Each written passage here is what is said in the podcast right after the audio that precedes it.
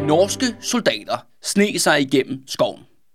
Soldaterne havde smurt deres lyse bukser ind i krudt, for at uset at kunne komme ind på livet af fjenden. En af de norske soldater, Arne, fortæller. Ret som vi lå og spejlede, så jeg en svensker lægge geværet til kinden og sigte på mig. Jeg havde ikke sværtet mine bukser godt nok. Svensken sigtede bra, for da han skød, tog kuglen skægstubne på min hage. Skuddet blev indledningen til en forbitret kamp. Svenskerne var blevet omringet og kæmpede desperat, men kun en mindre styrke havde held til at slå sig igennem. Svenskerne havde 50 dræbte, og de nu selvstændige og uafhængige nordmænd tog 272 fanger. Nordmændene vil forsvare deres revolution til det sidste.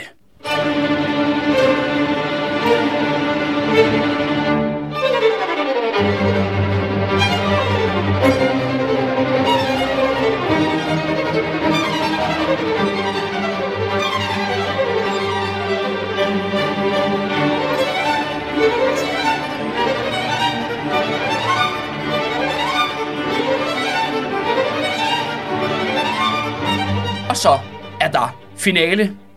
Og vi slutter selvfølgelig med et brag. Vi slutter selvfølgelig med den norske revolution. Og her på faldrebet er jeg stadigvæk Kalle Kylmand.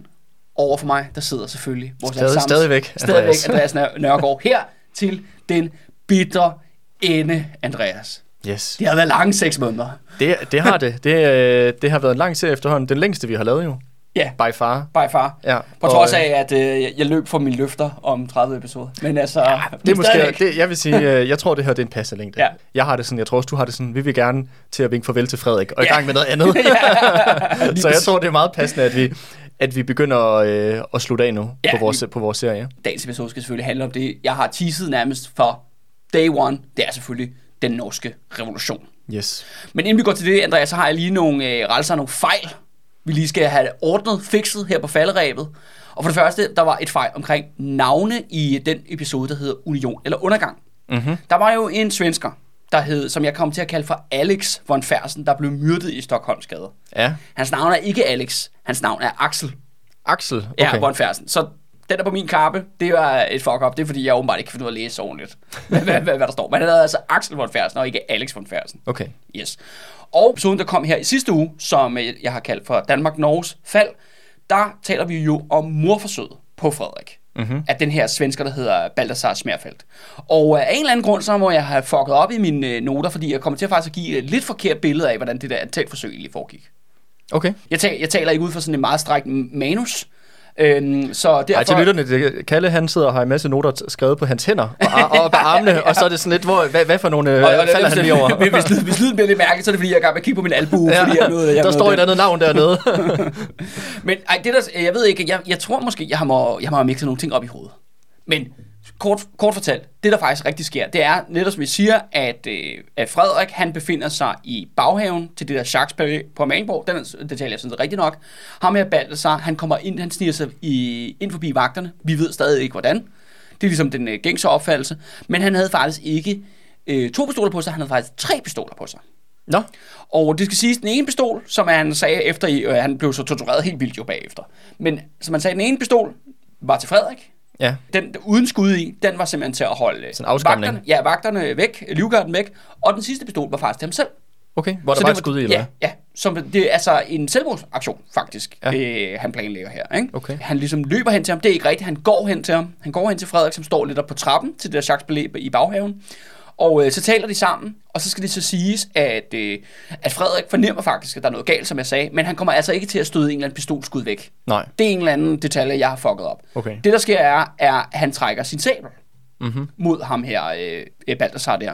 Hvorefter han jo ligesom tager sine pistoler frem, og så sigter han blandt andet på en af de her livgardsoldater, som står tæt på, ligesom, og der er sådan en ophidset stemning. Men så er der så de her livgardfolk, som så øh, ja, overmander ham og ligger sig ovenpå ham. Okay. Og ligesom, så, Så det er ikke, fordi der er en eller anden kamp håndgemænd mellem nej, Frederik og ham nej, det var Balthasar? bare vigtigt, og det kommer jeg til at sige, og det er simpelthen forkert. Okay. Ja, det var også bare lige for at sige, at ja, en måske lidt mindre detalje, men, øh, men det er i hvert fald en overdrivelse mm. fra min side. Så det vil jeg bare lige sige. Det, Du er beredt med. Ja, ja, ja, jeg, jeg blev reddet med åbenbart. øh, så det, det vil jeg bare lige sige, at så er den ligesom ud af verden. Yes.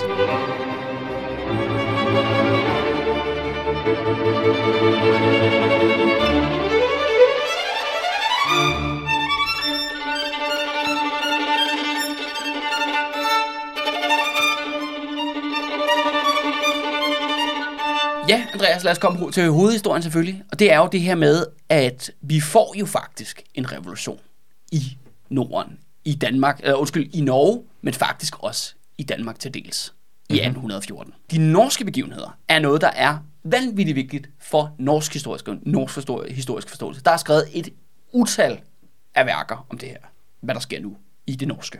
Fordi det er simpelthen her, den norske nationalånd, eller whatever you want to call it, den bliver født. Er det ikke også her, hvor det er vel også afslutning på, hvad var det, vi kaldte det? Tur, den, 400-årsnatten. 400 års natten, ja. Ja, den ender netop nu, ikke? Hvor at, øh, Norge vågner op fra den her lange, lange søvn. Ja. Ja. Så jeg forstår da godt, at det også er et skældsættende begivenhed i norsk historie, og noget, som der med rette er blevet skrevet en masse om, og Ja. som der er en masse fokus på. At begivenhederne, altså i Danmark i året 1814, er faktisk vanvittigt underbelyste. Og det er ikke så meget i forhold Altså i en dansk kontekst. Ja, i en dansk kontekst. Og det er, ikke, og det er faktisk, øh, der er selvfølgelig, hvad, hvad Frederik render rundt og laver, og regeringen render rundt og laver. Der er der selvfølgelig skrevet en del om. Men jeg tænker faktisk på, hvad der foregår ud blandt befolkningen. Ja. Vi kommer selvfølgelig ind på, hvad der sker, eller hvad jeg ligesom har kunne grave frem, men det er bare interessant af selv, at de etablerede historikere inden for det her område, de skriver faktisk, at det her det er et område, der mangler forskning. Mm-hmm. Det er så jo, hvor min hypotese, fordi vi er jo den konfliktsøgende, den revolutionssøgende historiefortælling, at vi jo selvfølgelig vil øh, lægge, væ- lægge væk på det her. Så vi vælger jo selvfølgelig at, at kigge på, hvad der ligesom er det eksplosive, og, mm. og så lader vi ligesom, hvad hedder de uofficielle regeringsudmeldinger og propaganda ligge. Ja, det, Det er ikke der, vores fokus ligger, Nej, Ah, nej, vel? nej, nej. Hvis jeg forstår dig ret, så er der ligesom et eller andet form for emne her, som er noget, mellem, noget med noget bevægelse blandt masserne i Danmark, Ja. som ikke er belyst tilstrækkeligt, Ja, som der Og, mangler. og, det, og det der med, at der er, altså så vil det også være klart, der er en tydeligt dansk-norsk forbindelse her, Ja. i løbet af hele det her, hvor at det selvfølgelig er jo meget, det er mere action i det norske. Mm. Mhm. Ingen tvivl om det, men der skal altså også ting og sager i Danmark, mm-hmm. til, eller ligesom sige her, ikke, inden vi går ind i, i den her historie. Og, øh, og selvfølgelig skal vi også snakke om den afgørende hovedperson, ham der kommer faktisk til at stille- stille sig i spidsen for den her norske revolution. Og det er simpelthen stalmesterens søn, Christian Frederik. Yes. Og kan du huske ham, Andreas? Skal vi lige friske op med, med hvad han er for en størrelse? Ja, han er jo faktisk fætter til, øh, Ja, til, det er han. til Frederik den 6. Øh, og han er jo på papiret, er han jo søn af arveprins Frederik, som døde i 1805, skal det ja, siges. Ja. som jo var øh, bror til Christian den 7. Øh, den her Halvbror, ja. Halv, halvbror, ja. Den her, den her vanvittige konge som, øh, Ja. ja. fra, fra en kongelig affære. Og han, øh, fordi han var så indavlet, eller andre skab, skab, straba, hvad hedder det, skavanker, kunne han ikke få nogen børn, der ligesom kunne, øh, Der var levedygtig. der var levedygtige. Ja. Så han laver en aftale med hans øh, kone og staldmesteren på hans gård, eller gård, På gård, hans slot. palæ, palæ, slot. Øh, og, øh, og, øh, og de indgår så et øh, lykkeligt trekantsdrama, hvor at, øh, at det, er ikke, det er jo det modsatte af drama, det er harmoni, harmoni, trekants- harmoni. trekantsharmoni, hvor staldmesteren øh, kommer og hjælper, så de kan få ja, nogle, ja, ja. så de kan få sådan nogle levedygtige børn. Og det gør de også. Ja, og Christian Frederik er så resultatet. Han er den ældste Ja, han er af de den her ældste børn. i, ja. i det her. Og han er jo så faktisk kronprins til ja. tronen. Og det er vigtigt, når vi ligesom går ind i den her historie, at vi lige, øh, vi nævnte det før for mange episoder siden, men det er lige vigtigt at holde sig for øje jo, at der Christian Frederik bliver født, og det viser sig, at han er levedygtig. At der går afprins jo op og håner Frederik den 6. jo til hans ansigt, fordi Frederik han står jo med alle de her døde babyer, døde og blandet en død søn i den her periode, så der er ingen arvinger, hvor at arveprinsen jo efter han jo ligesom blev ydmyget og sat fra magten under det, der hed Rokokokuppet, Mhm. mm-hmm. helt tilbage i 1784, at han jo ligesom siger, at det er den her måde, jeg får ramt på Frederik, jeg ligesom får en hævn eller det sidste ord, mm. det er, at det bliver mine børn. Eh, Men det er det jo Mhm. Quote on quote ja, børn. det er ja. så ikke hans børn, men, men mine arvinger i hvert fald. Ja. At det er dem, der kommer til Og arve tronen. arvetronen. Ja. Og det er jo noget, som har siddet i Frederiks baghoved i mange år på det andet tidspunkt. Christian Frederik jo, som vokser op i en, øh, i en øh, him, ha, øh, hvad hedder det, glædeligt trekantsharmoni øh, derhjemme, får jo netop den modsatte barndom af, hvad Frederik den 6. gør. Mm. Og hvordan, på alle mulige måder, så er han også den dimensionale modsætning. Det er det der med, at han er interesseret i kunst, videnskab. Han er en karismatisk person. Ja. Ja. Han, har, han er en moderne mand, han har liberale tanker, eller han øh, Sindelag. sympatiserer- sympatiserer med mange af de liberale ting, der kommer ud af oplysningstiden i den her periode. Ja. Og på mange måder er han simpelthen, han er den monark, alle gerne vil have, at Frederik var. Ja. Men som han ikke er. Og samtidig er, når vi er- rammer året 1814, der er han også kun 27 år. Okay, Så så, han er, også når, han er ung herre her, ja. ikke? Nå, en anden ting, ja, han er jo så det der med, at han er intelligent, og så er der også øh, grinerne er, at han har enormt meget dametække Ja, okay. Han, han, han er altså- charmeur. Ja, ja, han, han har rigtig mange øh, affærer og så, så, videre, så videre. Men efter sine så efterlader han sig ikke øh, lige så store, hvad hedder det, konsekvenser for statsbudgettet Nej. på baggrund af sine affærer. Okay. Så han er en enormt øh, vældig person. Han, øh, han indtager faktisk position som, om, Mhm. som oprørsleder i Norge. Mm-hmm. Han bliver også et revolutionært ikon i Norge og det har han sådan set stadigvæk den dag i dag. Okay. Okay. Det er som om, at den norske bes- historie begynder altså med stalmesterens søn. Ja. I Danmark øh, skal det siges, altså det ligger ud over historien, han senere bliver han konge, han bliver Danmarks sidste enevældige konge. Ja, hvad Som kommer han til Christian at den hedde? 8. Ja. Ja. Christian den 8. Men han er en, nærmest en parentes i den danske historiefortælling. Men den her ungdomsåret, den 27-årige Christian Frederik, der kommer til Norge i 1814, han er afgørende for his- norsk historiefortælling. Han har også en statue i Oslo. Okay. Han er virkelig noget, at nor- norsk historieskrivning er gået op i. Mm. Også fordi det er ham, der kommer simpelthen til at indføre den norske nationaldag Ja. den 17. maj. Ja. Det er der, hvor nordmændene går fuldstændig bananas og øh, Klæder sig og- ud i deres ja, klæder- nationale ja, dragter og ja, alt og det deres der. nationale dragter ja. og fejrer det på fuld smadret. Ja. Det, hvad hedder det, Nord, nordmændene de fejrer deres nationaldag så meget, at vi ikke behøver at fejre vores. Men, det, men så bare lige for at forstå ret, så det vil sige, at Christian Frederik, han kommer altså til at, at spille en afgørende rolle i norsk historie, som der stadig også ligesom, som han også bliver krediteret for i Ja, historien. den dag i dag, ja. ja. Hvor at, hvorimod i Danmark, der ender han jo med at være den sidste enevældige monark, der sådan set øh, giver, efter, der giver han nøgler. arver, han der giver, arver øh, Frederiks system Ja, og får egentlig lov til at lukke og slukke. ja, og giver nøglerne fra sig. så faktisk, værsgo. faktisk, det er faktisk det, der faktisk øh, kommer Ja. til at ske. Også fordi han kun er konge i otte år. ja, I forhold til Frederiks meget lange regeringsperiode, Ja. ja. så er det jo noget, noget andet. Ikke? Ja. Man skal også huske, at Christian Frederik var også en kandidat til at blive svensk konge ja, hvor de her liberalsindede øh, generaler og officerer i Sverige. af det svenske officerkorps. Ja, de, blå de havde taget fjer- magten. Ja. Og de havde ligesom prøvet at tilbyde nogle forskellige aftaler til Frederik, øh, om hvordan man kunne for, forene Danmark, Norge og Sverige, øh, hvor de havde for- foreslået nogle forskellige ting, blandt andet med Christian Frederik, som der kunne blive øh, kronprins, eller konge faktisk, i, øh, i Sverige, og på den måde forene de to, øh, de to kongeriger. Og det er bare vigtigt at forstå, at faktisk her, at den meget gamle Kra- øh, Karl den 13., ham der, den svenske konge, som ikke vil være svensk konge, han var meget sympati- sympatisk indstillet for, at det var Christian Frederik, Mhm. mm-hmm. der skulle være kandidaten. Ja, Hvor nu har han jo fået den her meget, meget aggressive franskmand, der har skiftet navn til Karl Johan, Ja. ja. som, er, øh, som er ude på at, øh, at give svenskerne krig og nordmændene tæsk, ikke? Ja.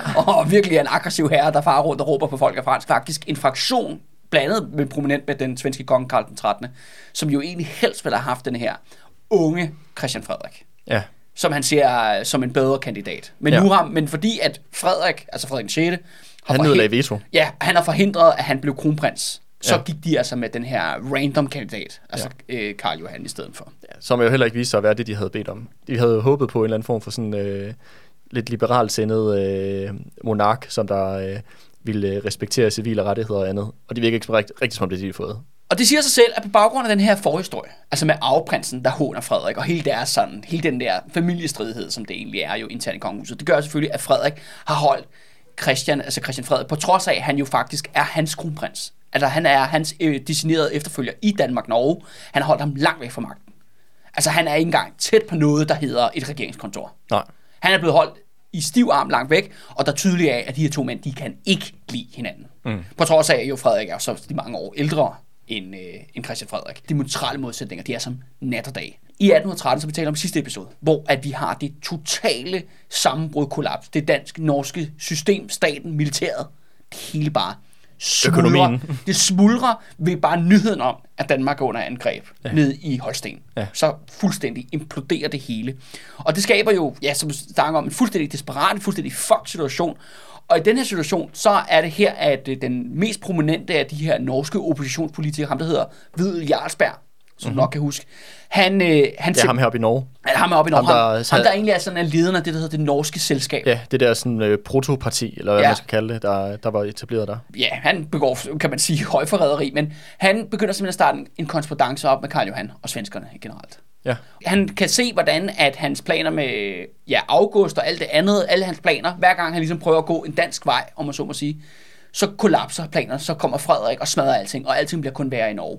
Og det skal siges, i året 1813 er, der er jo sult igen i Norge. Folk de dør i tusindvis, der er faktisk hungeroptøjer, altså over det meste af Norge, hvor at bønderne de bevæbner sig og drager ind mod de store byer. Mm-hmm. Og det de gør, når de kommer ind i byerne, er, at de kræver selvfølgelig, at djøfferne og hvem det nu ellers er, at de skulle levere korn til dem. Ja. Ja. Og handelsmændene, som vi taler om, den her konflikt, der også er internt i det norske samfund. Ja. Men det, der faktisk sker ved, når de her ophidsede, voldsomme og bevæbnede bunde, norske bundetog, de kommer ind i de her byer, det er jo faktisk, at øh, djøfferne der, de kan jo faktisk fortælle dem, at der er ikke noget korn. Fordi det er der faktisk ikke. Og de lader faktisk øh, at de norske bundeledere få lov til at komme ind og se de tomme lagerhaller. Ja. De simpelthen viser dem, evidens på, Ja, ja, ja. ja. at det er der ikke. Og det er ligesom med til, okay, siger, bevægelsen er jo selvfølgelig ophidset, men det er klart, at det faktisk ikke er djøfferne her. Nej. Eller handelsmændene. Problemet ligger et andet sted. Det, ja, det er deres fjender. Nej, det er jo regeringen. Det er jo de røde fjerde, det er Frederik nede i København. Der har Det er- ansvaret. Der har i hvert fald, det skal man sige, selvfølgelig den britiske blokade er jo selvfølgelig det, der er alfa og omega i den her situation. De giver jo selvfølgelig skylden og med berettigelse til mm. Frederik og de røde fjerdes øh, management af den her krig. Og deres management af den her Danmarks-Norges krigsindførelse har jo ført til, at den her her på 40.000 mand er imploderet indenfra Ja. i tysk-danske stridigheder, inden den nærmest er kommet i rigtige kamp. Ja, selvom at, at det jo selvfølgelig er den her britiske blokade, som der gjort det meget besværligt at få sendt korn fra, fra Danmark til Norge, så er det jo stadig også øh, Frederik den 6., som der valgte, at Danmark skulle gå i krig med, Norge, med, med, med britterne. Ja. Altså, på den måde er det jo stadig også ham, der har, har ansvaret på den, ja, ja, for den begivenhed. ja, jo, altså. selvfølgelig. Og i den situation, der er det der, hvor at Jarlsberg og øh, øh, folk omkring ham i det norske, det norske selskab, de siger, ved du hvad, hul i Danmark, det er tydeligvis, der kommer ikke noget godt ud af det sted.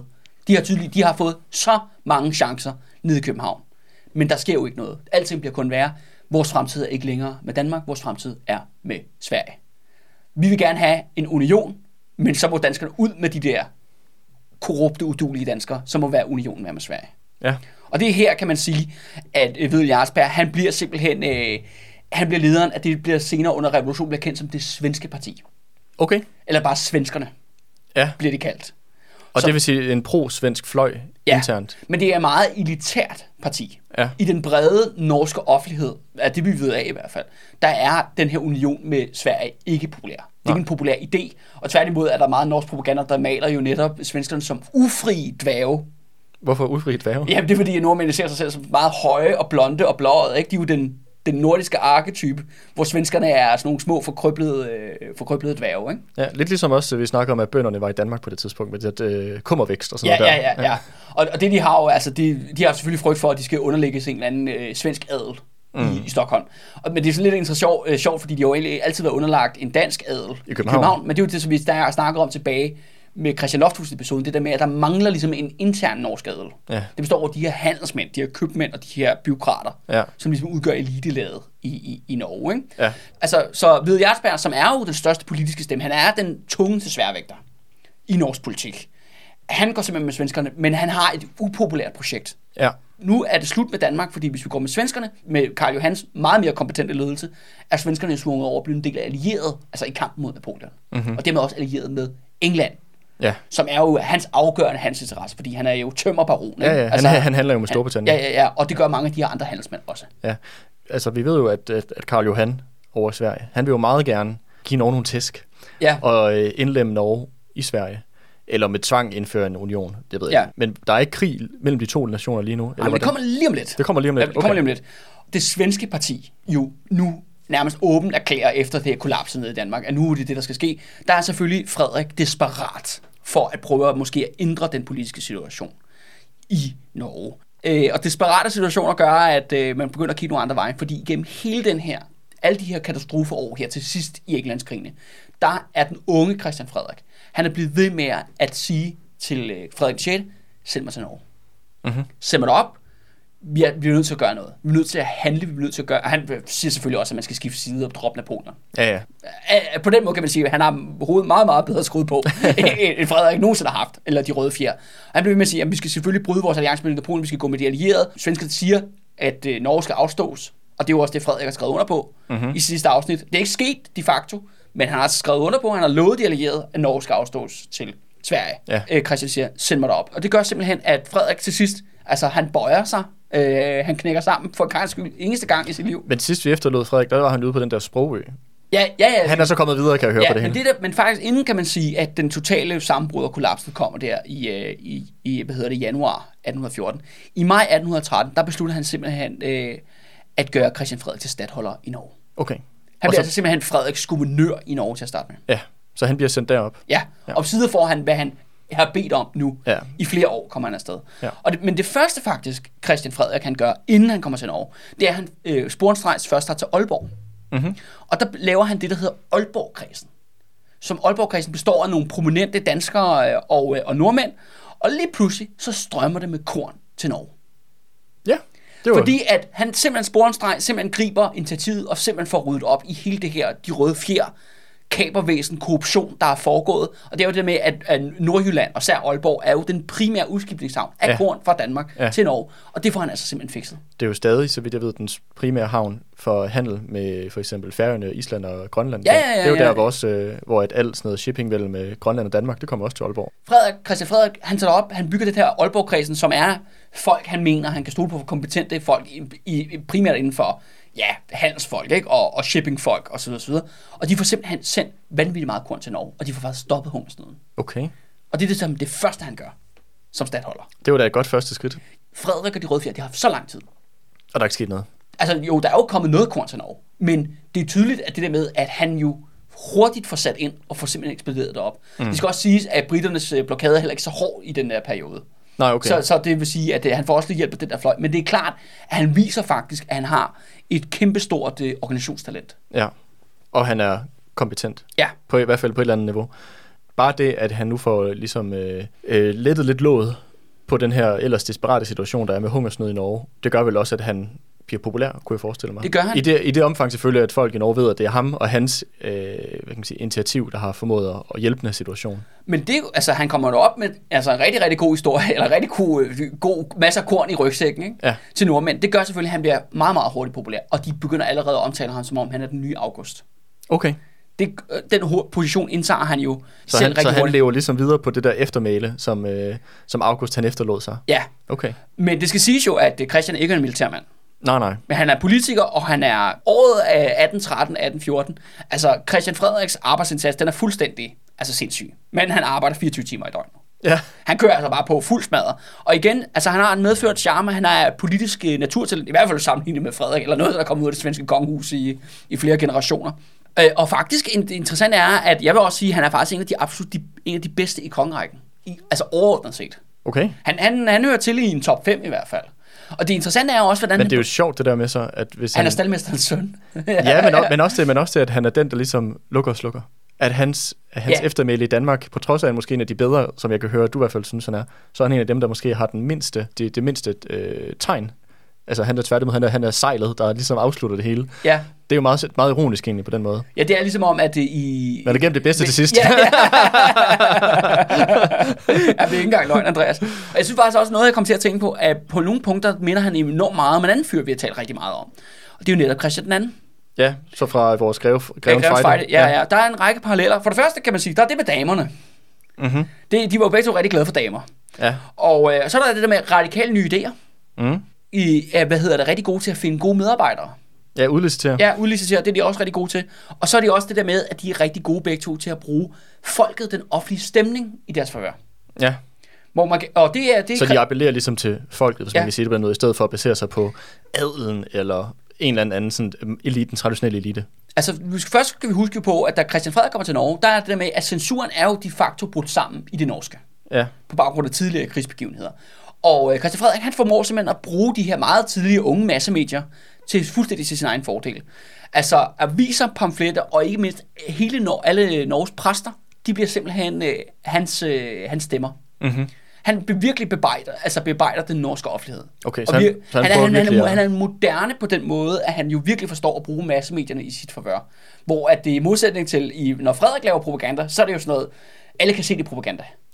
Forstår du, hvad jeg mener? det er sådan noget, øh, øh, du ved, sort og hvidt, eller øh, Ja. ja. kat og hund, eller der, hvor det så tydeligvis er tingene, at taler sig mod fakta. For eksempel, et godt eksempel er, at øh, mens, jeg- altså, når Frederik er ved magten, så er der kun positive historier om Napoleon for eksempel, og de franske tropper. Ja. Og selvom efter de bliver fuldstændig smadret i Rusland, så er det bare, er der kun den ene sejrsmelding efter den anden, Ja. ja. der kommer ud af Frederiks propagandamaskine. Ja. Hvor selvfølgelig er Christian Frederik, fordi han er meget mere intelligent jo, selvfølgelig også kommer med noget af sandheden. Ikke? Mm. De siger, han siger sandheden 80% af tiden, så, så han han kan kan lyve om lyve, det. de, lyve de sidste 20%. Ikke? Ja, ja, de ting, der virkelig betyder noget. Ja, og på den måde er han faktisk sådan ultra, ultra moderne. Og mm-hmm. Mhm. på den måde kan man sige også minder om Christian II, der selvfølgelig mere brugte Bibelen og Ja. ja. alt sådan noget, altså for, for sin Gam, tid. meget, meget ja, gammeldags ja, øh, ja, i redskaber. 1500-tallet.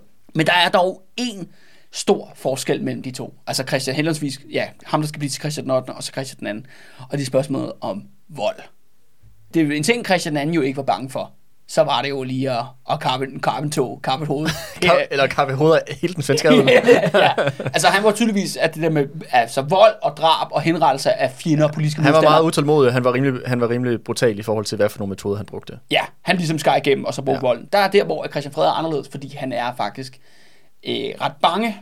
Mhm. for den voldelige, øh, hvad hedder det, at ligesom at slippe volden løs. Ja. Som, vi vil op, som du vil opdage lige om lidt, Andreas, i, i vores historie. Eller i hvert Øh, fald, det, vil- eller man kan sige, at han er mere betænkelig med det. Eller han, Jeg tror, det, jeg tror, det er et spørgsmål, om han er bange for miskontrollen. Ja. Ja. Og det er jo det der med, når man begynder at slå folk ihjel. Øh, eller ligesom slippe altså, vold løs mod modstandere. Jeg synes for eksempel, at hele den her sag om, hvad hedder det, ham der Finsen, ham der efterretningschef, der røg i fængsel og sådan nogle ting.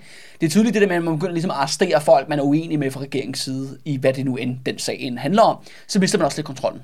Mm. Når man begynder at gøre ting, der er drastiske, så er det måske lidt svært at overse, hvad den en sidste konsekvens af den her handling egentlig kommer til at blive, tror jeg. ja. Man kan jo sige, at du sætter gang, i hvert fald gang i no, du sætter nogle, nogle kræfter løs, og sætter gang i nogle processer, som du ikke har kontrol over længere nødvendigvis. Ja.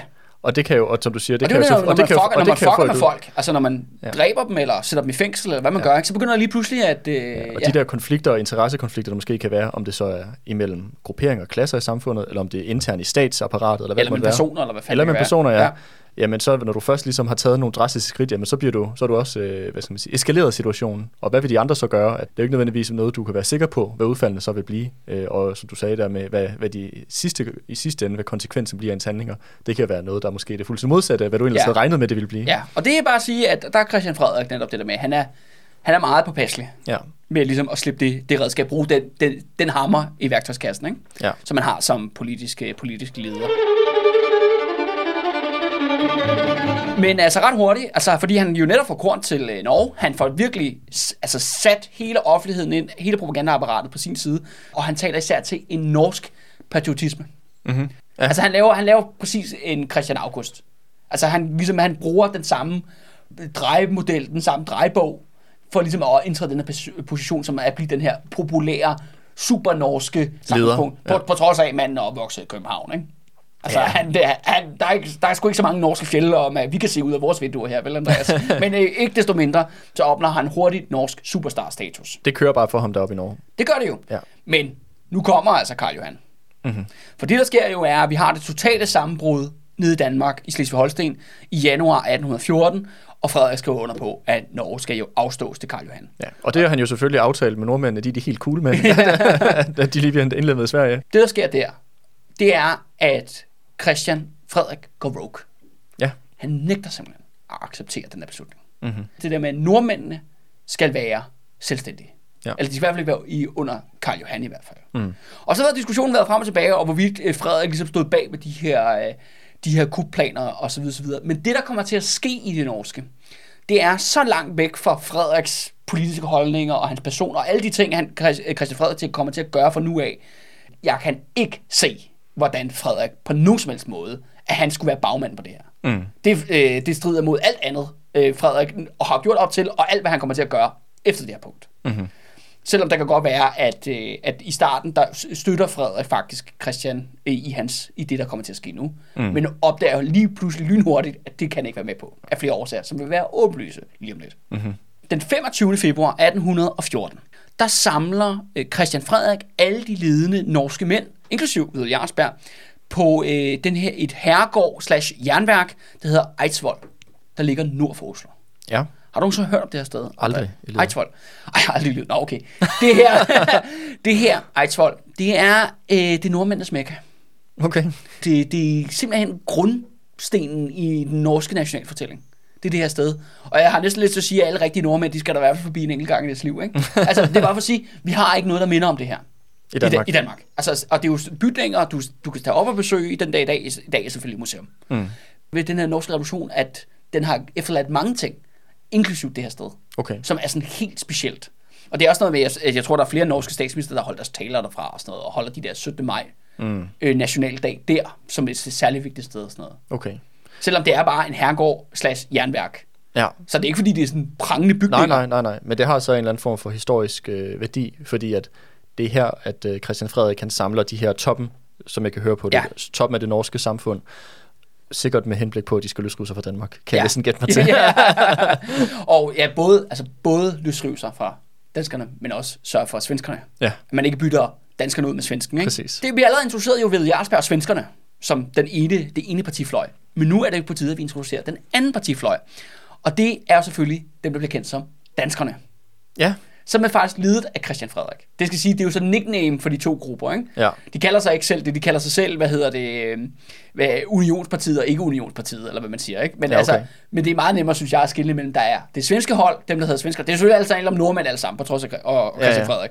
Der er svenskerne, hvor Vedel Jarlsberg er lederen, og så er der danskerne, som er selvfølgelig ledet af Christian Frederik. og hvor at, øh, ved Jarlsberg og svenskerne, de gerne vil union med Sverige. Ja, Hvad er det så, Christian Frederik og danskerne, de vil? de vil gøre Norge uafhængigt. Okay, og de vil indføre en liberal forfatning. Og det er Christian Frederik går åben ud og siger, jeg vil være en konstitutionel konge af Norge. Mhm. Så han simpelthen starter simpelthen og ballet. kunst, konstitutionelt, det er jo fordi, der er en, en øh, constitution, altså en forfatning. Ja, en forfatning. Ja, Ikke? ja grundloven. Hvor, skal sige, i Danmark har vi ikke en forfatning. Der er noget, har vi noget, der hedder kongeloven, Ja. som er et fuldstændig reaktionær, diktatorisk øh, regelsæt fra 1665. Ja. Så der er altså også bare et virkelig gammel her Ja. ja. i, øh, i 1814, ikke? hvor han siger, ud med det, vi skal lave simpelthen en ny, øh, vi skal lave en ny forfatning, og, de, de, og det er jo så alle de ledende mænd, der er i Norge. Altså alt, hvad der er ret og kravl af, af ledende personer, de er simpelthen med til det her møde. Og de siger simpelthen ja, fordi at svenskerne og Hvide Jarlsberg, de kan ikke rigtig gøre noget, fordi at folkestemningen er jo så massiv på øh, Christian på Frederiks sted- sted- ja, side, Og selvfølgelig også selv mange af dem har jo også sympati for at få liberal forfatning. Ja. Ja. Det er jo noget, de trods alt har kæmpet for at skræde på i mange år. Ja, ja. Det var bare måske ikke på den, med den leder, de havde forestillet Nej, sig. eller på den måde. Nej, nej, eller på den måde, men det er det, de får Ja. ja. på, øh, på Eidsvoll. Ja. Fører simpelthen til, at den her nyhed når alle de norske byer, så udbryder der simpelthen vild øh, jubel. Men jeg skal lige være med på, der på det møde, der er i Eidsvoll, erklærer de norsk selvstændighed. Ja. ja. Og de siger, at Christian Frederik er vores konge. Okay, Og de siger, at vi mødes igen lige om lidt, og så laver vi en forfatning. okay. Og den her nyhed når simpelthen ud til alle nordmænd, og nordmændene, de, altså, det er vilde jubelscener. Fra Trondheim til, til Bergen, til Christiansand, til, til Oslo, eller Christian, Christiania, som det hedder på daværende tidspunkt.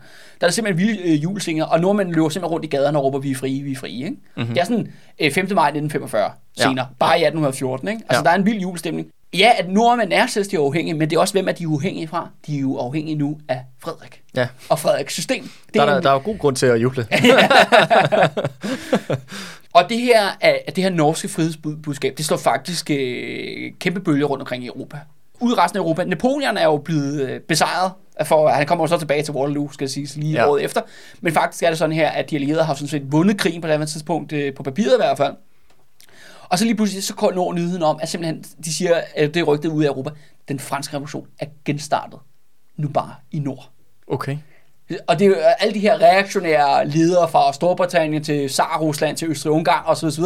De er bare sådan, holy fuck, nu starter vi kraften igen. Ikke? De har udkæmpet øh, 30 års krig. Ikke? Ja, Eller- Øh, for, for, begre- for, for indledet med det der øh, for at få stoppet den franske- revolutionsspøgelse. Ja, ja, for at ja. stoppe den franske revolution og besejre Napoleon som aftager for den franske revolution. Og så nu, Ja. kraft og mame, så starter vi simpelthen op, op i det ene hjørne Ja. i Europa. Ikke det nordligste hjørne i Europa. Ja, jeg synes det også, kan, kan du huske afsnittet med Island, da ja. Ja. vi havde med ham der kongen af Island, hvor at Storbritannien jo også gik med på at, at lade, øh, hvad kan man sige, øh, lade kornleverancer komme til Island, for at forhindre, at Island skulle bryde fri, for at have, at, hvor de selv, britterne var bange for, at det, ville skulle, at det var ligesom den franske revolution, bare ja, i Island, hvad man ja, ja, ja, ja. Øhm, og så, fordi det ville jo også kunne inspirere for eksempel nogle af britternes egne kolonier måske til at, øh, at bryde fri jo. Så nu har vi jo så den, Irerne, oplagt, for øh, eksempel, ja. så nu har vi jo så bare en øh, situation, hvor det, nu er det så ikke Island, det skete i. Det var det så Norge, der, der, der kan man sige, tog den her fakkel for, øh, Ja, videre og den fra her gang på revolutionen i Frankrig. meget højere niveau, meget mere Ja. ja. intensivt nu. Det her er jo faktisk en rigtig omvæltning. Ja, ja. Det er jo ikke bare sådan en kup, ligesom det der vi og, det, og det er jo det, der er det interessante med Christian Frederik, det er, at han jo fuldstændig har læst folkestemningen korrekt. Det sjove er, at det er jo ham, der bliver katalysatoren. Det er egentlig ham, der starter processen, men som vi allerede har talt om i mange afsnit nu. Det er jo noget, der har bygget sig op over lang tid, Andreas. Det er jo mm. noget, der har blevet lagt grobunden for i lang tid, og det er klart... Ja, vi at- havde loftusoprøret og det hele. Ja, ja, ja, og, øh, og selvfølgelig også det her med Au- øh, Christian August Selvfølgelig. tidligere i 1808 og sådan noget. Ikke? Ja. Det, det er tydeligt, at det her med, det har været på lang vej på bane. Han griber, han gør jo egentlig det, nordmændene ønsker. Men fordi han selv sætter sig i spidsen for bevægelsen, så er han også i stand til ligesom at styre det lidt. Ja. Kontrollere den i hvert fald til en vis grad. Ja. Indtil det selvfølgelig går galt. Bum, bum. Spoiler, spoiler. Ja, altså- ja, spoiler, spoiler.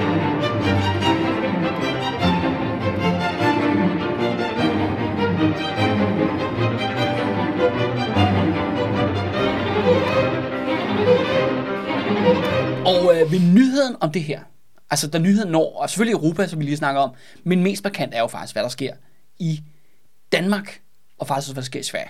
Ja. At man skal huske på, at øh, i Danmark i hvert fald, der har jo været hård, hård censur siden 1799. Mhm. Mm-hmm. Hvor Frederik på baggrund af det, der vi alene vide, ikke? ligesom bare lukkede ned for alt, hvad der hedder øh, fri ja, selvstændig Lavet tænkning. et efterretningsvæsen, så Ja. ja. jeg husker også til at, at forfølge folk, der er uenige med ham og Ja. ja. andre ting. og sager. Eller i hvert fald kritiserede ham. Men det der faktisk sker, vi taler jo allerede om, hvordan ma- hæren brød sammen i sidste afsnit. Nu bryder simpelthen systemet sammen. Ja. Lige pludselig, folk begynder at bare skrive og sige, hvad de har lyst til. Og myndighederne gør ingenting. Folk begynder også at mødes i demonstrationer i støtte for Norge, hvor at politiet og myndighederne ikke griber ind. Mm-hmm. Den, den, den Statsmagten væbnede er ved at magten, s- den smelte væk. militære Ja. er, jo, er ligesom smeltet væk, men nu bryder den de civile magt også sådan set sammen. Ja. Politiet, altså, og hvad der nu ellers er lokale garnitioner ikke? Ja, ja. rundt omkring i danske byer. Lad os sige, hvis jeg var ansat i den danske stat til at Du havde en forsvare, lækker døf til at, position til at øh, forsvare, inde på det her, Slotsholmen. til at forsvare Frederiks regime her. Jeg havde da heller ikke lyst til at forsvare det. Altså, hvis vi ser på den situation, Danmark er i, fuldstændig kaos og kollaps, økonomisk, politisk, militært, på alle parametre. Jeg forstår godt, at folk ikke er særlig motiveret til at håndhæve det her, det her regimes lov og gennemtvinge dens magt over for civilbefolkningen. At Ja. ja. folk er måske har følt sig lidt, øh, hvad skal man sige, demoraliseret, kunne Ja. ja. man forestille sig. Ja. Ja. Dem, der arbejder inde øh, på embedskontorerne og andet. Men det, der er- sker, er, at den enevældige diktaturstats, altså myndighedernes aftale, den er sådan set de facto brudt sammen. Altså det der med, at der er masser af folk, der begynder at skrive og sige, hvad de har lyst til offentligt, uden at det har nogen som helst konsekvenser. Der bliver faktisk dannet et utal af foreninger, afholdt store arrangementer og demonstrationer, alt sammen i støtte til Norge. Mm-hmm. Det mest markante er også, at øh, rigtig mange danskere, især i hvert fald i København i hvert fald, i- ifølge kilderne, de begynder simpelthen at bære grønne armbind. Ja, Og grønne armbind, det betyder, at man støtter op om den norske sag.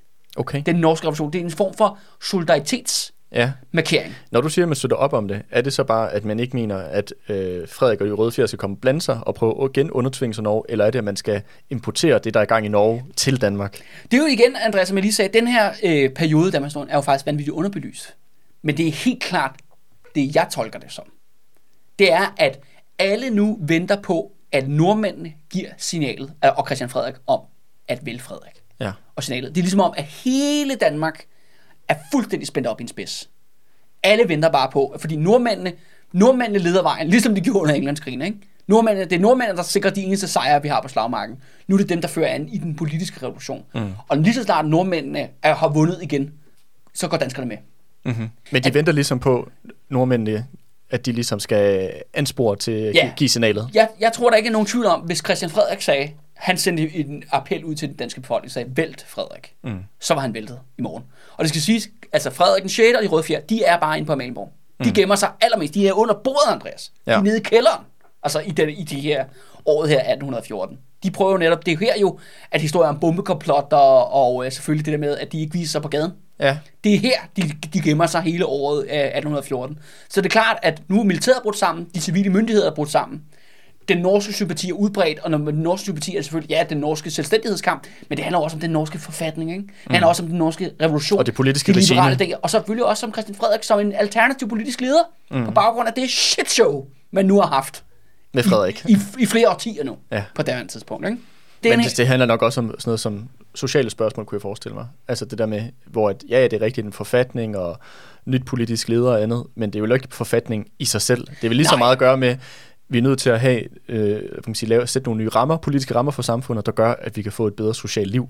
Altså økonomisk. Øh, Det, altså, når, når ord, man man skal forstå forfatning, så er det jo det der med, at man får indblik og medindflydelse mm. på, hvad magthaverne foretager sig. Altså, hvad ja. Ja. staten foretager sig. Og det bliver jo ligesom, det er det, der er the rallying cry i hele gennem den hele periode, fordi du har så fucked up og dueligt system, som Frederik den 6. enevælde. ja. Det er det, jeg ser det som spørgsmål. Og når de siger det der forfatning og sådan noget, så er det det, de mener. Men det vil også på en eller anden måde få nogle, nogle legitime politiske, juridiske veje, hvor Ja. du kan kæmpe for dine interesser. Også, selvfølgelig også fuldstændig det. Fordi jeg tænker, at, altså i hvert fald det lyder som om, at det der enerådige øh, enevælde også er sådan rimelig despotisk, at du, at du også har forhold til, det er rimelig begrænset, hvis Ja. ja. du er menig øh, selvfølgelig også håndværker en- men de eller føler- bonde, de- eller hvad de- det er, de for, ønsker hvad jo- altså, du kan gøre for at forbedre din situation i samfundet. det, det, det, det, det, er jo ikke det, de kæmper for, er jo ikke en eller anden øh, socialistisk planøkonomi. Det er jo Nej, ikke nej. det, de vil have. De, de vil jo have, øh, have et kapitalistisk liberalt samfund, hvor netop den her korruption, nepotisme og dulighed, mm. der siver sig fra Frederik den 6. og generalstaben, de røde fjer, ned igennem samfundet. Ja. Det er det, de vil af med. Det er mm. det, de vil væk med. Ja. Og det vil de have medindflydelse på. Og det er jo igen, så er det jo så de rides bedste mænd. Ikke? Men øh, i hvert fald deres idé om, at det er dem, der skal være med til at lede det. Om så er det som folk som ved Jarlsberg, som jo egentlig er store kapitalister. Ja, ja.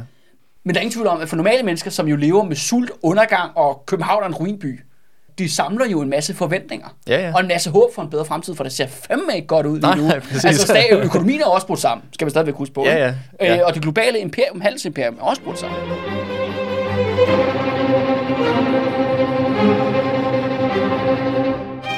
Nordmændene er selvfølgelig fuldstændig op at køre over deres, øh, deres revolutionære øh, udvikling op, i det, op på Eidsvoll.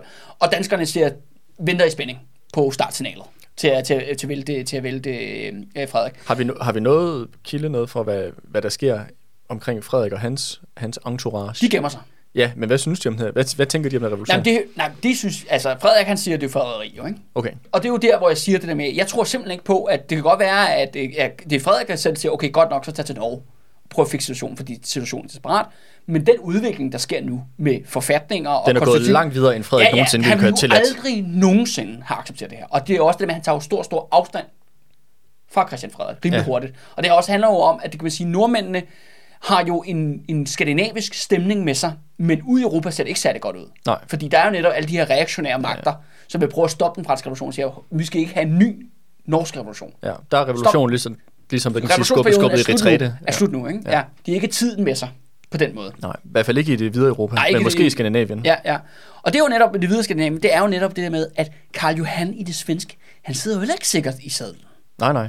Fordi man skal jo huske på, der var jo faktisk det her skånske bondeoprør i 1811. Mm-hmm. Der er jo faktisk et tegn på, at der er misstemning. Ikke? Der er også Karl den 13. jo, som egentlig ser til Christian Frederik som en bedre kronprins end Karl Johan. Jeg, tror, jeg tror netop også, at, og det som jeg synes, der egentlig er rigtig god belæg for, fordi det er værste norske historikere, det er, at øh, Christian Frederik, når han indfører, altså når han snakker om den liberale forfatning, så er det jo også for at vinde svenskerne over på sin side. Mm. Fordi det var jo en, det var svenskernes største barriere for ligesom at skulle tage Frederik den 6. jo, Ja. ja. som monark. Det var netop det her forfatningsspørgsmål. Men der løser simpelthen, øh, Christian Frederik han løser det her problem på ingen tid. Mm. På ganske få måder, på et par måneder, Ja, løser han det her spørgsmål. Og lige pludselig siger, jamen hvad, hvorfor ikke? Hvorfor ikke til ham? ja. Også fordi det viser sig rimelig hurtigt. På, tøj- nu har jo øh, Karl Johan lige slået ned på, på et bundeoprør i det skålske. Han er ikke en liberal. Nej, nej, han er, ikke, han, Monark. han er ikke den der liberale drøm, de havde... Øh... Det bliver håbet på, vel? nej, tværtimod. Hvor at, øh, det ser ud som om, at Christian Frederik i Norge, han er the real deal. Mm. Ja, det er klart, det har selvfølgelig en appel til, til de folk i Norge, der havde... I Øh, Sverige. efter, efter, ja, undskyld, i Sverige, der havde efterspurgt lige præcis en monark øh, i den støbning. at igen det her, hvad skal vi kalde det, grevens fejde øjeblikket, det genopstår igen. Det var der tilbage i 1810, og nu kommer det faktisk tilbage i 1814. Simpelthen alle begynder at tale om, hvad med unionen? Mm. Men nu er det nordmændene, der leder vejen. Ja, I 1810, der var det svenskerne, der ledte vejen, men nu er det nordmændene, der leder vejen. ja. Og det er jo rigtig interessant, Andreas. Igen, Det- det, med det- det. alle de historiske implikationer, hvis det var, lo- kunne lade sig gøre. Ja, ja. Om det der med, at så, så, så kampen for den nordiske union, den er simpelthen tilbage ja. på bordet, men nu er det altså med nordmænd og Christian Med, nyt, Frederik. med nyt foretegn. Ja, ja. Hvor nordmændene ligesom rækker hånden ud, i hvert fald til, til de der liberalsindede svenske officerer og andet. Hvordan bliver det ligesom modtaget af Sverige? Siger de, jamen perfekt, vi vil- af- afsætter ham her, øh, Karl, Karl Johan, og smider ham tilbage til, Sverige, til, til, til Frankrig? Eller hvad, hvordan reagerer de? der er jo den her store brede, altså svenske sympati i offentligheden, og især i form af Karl den 13., altså den her konge, der ikke vil være konge, ja. altså og kredsen omkring ham. Men det gør simpelthen, at Karl Johan, at han bliver jo selvfølgelig edderspændt rasende. Det er sådan her, at Karl Johan på daværende tidspunkt, han, at hans, øh, den svenske her befinder sig faktisk i Nordtyskland. Mm-hmm. Fordi der har han kæmpet sammen med de andre allierede mod øh, resterne af Napoleon. Og han er selvfølgelig begyndt at sende så mange tilbage som muligt, fordi han netop siger, vi er nødt til at invadere Norge nu og smadre den her. Smadre Christian Frederik, smadre den norske revolution, sætte sig på magten. Ja. Også fordi man skal huske på, at Norge er jo blevet afstået til ham. Alle de allierede magter har godkendt det. Mm. Så Englænd- på, på, Eng- på, på papiret er englænderne det en del siger af Sverige. Russerne siger det, Østrig-Ungarn siger det, alle siger, Norge skal leveres. Men nordmændene siger, fuck jer, yeah, vi bestemmer selv. Ikke? Ja. Det er jo det, de, det, er jo det, det, er det, de siger. Ikke? Ja, ja. Og derfor han siger, det er mit krav som, som monark at, Ja. ja. at, få det. Og siger det, Nixon Bixen, ikke? Tværtimod så begynder Karl Johan, han kan godt se det der med, at lige, og også det der med, at den svenske offentlighed begynder at skride. Man kan, man kan godt fornemme, at han bliver desperat, fordi han har jo Mm. lige sat sig i sadlen, han er jo lige nærmest blevet mm. svensk øh, kronprins. Han begynder at blive nervøs for hans position. Og det han så gør faktisk, fordi at, øh, det ser ud som, det er en meget, meget nemmere mål, og det er det også, at, at, at sven- den svenske her skal brænde øh, Danmark ned til grunden. Okay. Fordi han prøver at holde Frederik ansvarlig, fordi det er også Frederik, der har afstået det jo som monark. Og det er så tydeligt for svenskerne, at et angreb på Norge, det har de ikke selv gode erfaringer med. Nej. Der er mange øh, ubekendte i øh, et, et feltog mod, øh, mod Norge, hvor til gengæld Danmark, hvor alting er brudt sammen, der kan man jo gå ind og jævne lortet Altså, med, Med jorden. med jorden fuldstændig. Så derfor er han øh, virkelig aggressiv. Det eneste, han bliver faktisk holdt tilbage, det er, at øh, Frederik bliver ved med at sige til ham, jamen jeg har jo overstået Norge. Jeg har jo ikke, øh, jeg har ikke noget at gøre med de der norske rebeller. Mm. Og Christian Frederik er gået rogue, han er blevet oprørsleder, han er blevet revolutionshelt og sådan noget. Det er ikke noget med mig at gøre. Mm. Og samtidig er det også øh, englænderne og russerne og sådan noget, de siger også, at du skal ikke brænde Danmark af og sådan noget. Fordi at, og det er jo det, øh, alle øh, europæiske nationer er udmærket klar over. Frederik 6. er ikke en del af revolutionen. Han er en del af reaktionen. Han Mm. er, han er, han er nærmest mere reaktionær end russerne er. Ikke? Altså, han er jo, det er jo fuldstændig jerndød øh, Ja, ja. reaktion. Ja, ja, ja. Så Karl Johan er også var en virkelig, han vil gerne, virkelig gerne væk fra det europæiske, øh, nordtyske område, europæiske Så han kan komme op og koncentrere sig om tilbage Norge. til Skandinavien. Ja. Fordi han tydeligvis er, der begynder at, ligesom at slippe, men han er jo en hård hund, altså. Mm. Og en meget, meget mere kompetent politisk leder, end, end Frederik Tjæle er, for eksempel. Ikke? ja. Så det er ikke, fordi han har tænkt sig bare at gå, øh, Ja, gå ja, uden ja. kamp. Der skal, lidt, der skal lidt mere til at vælte ham.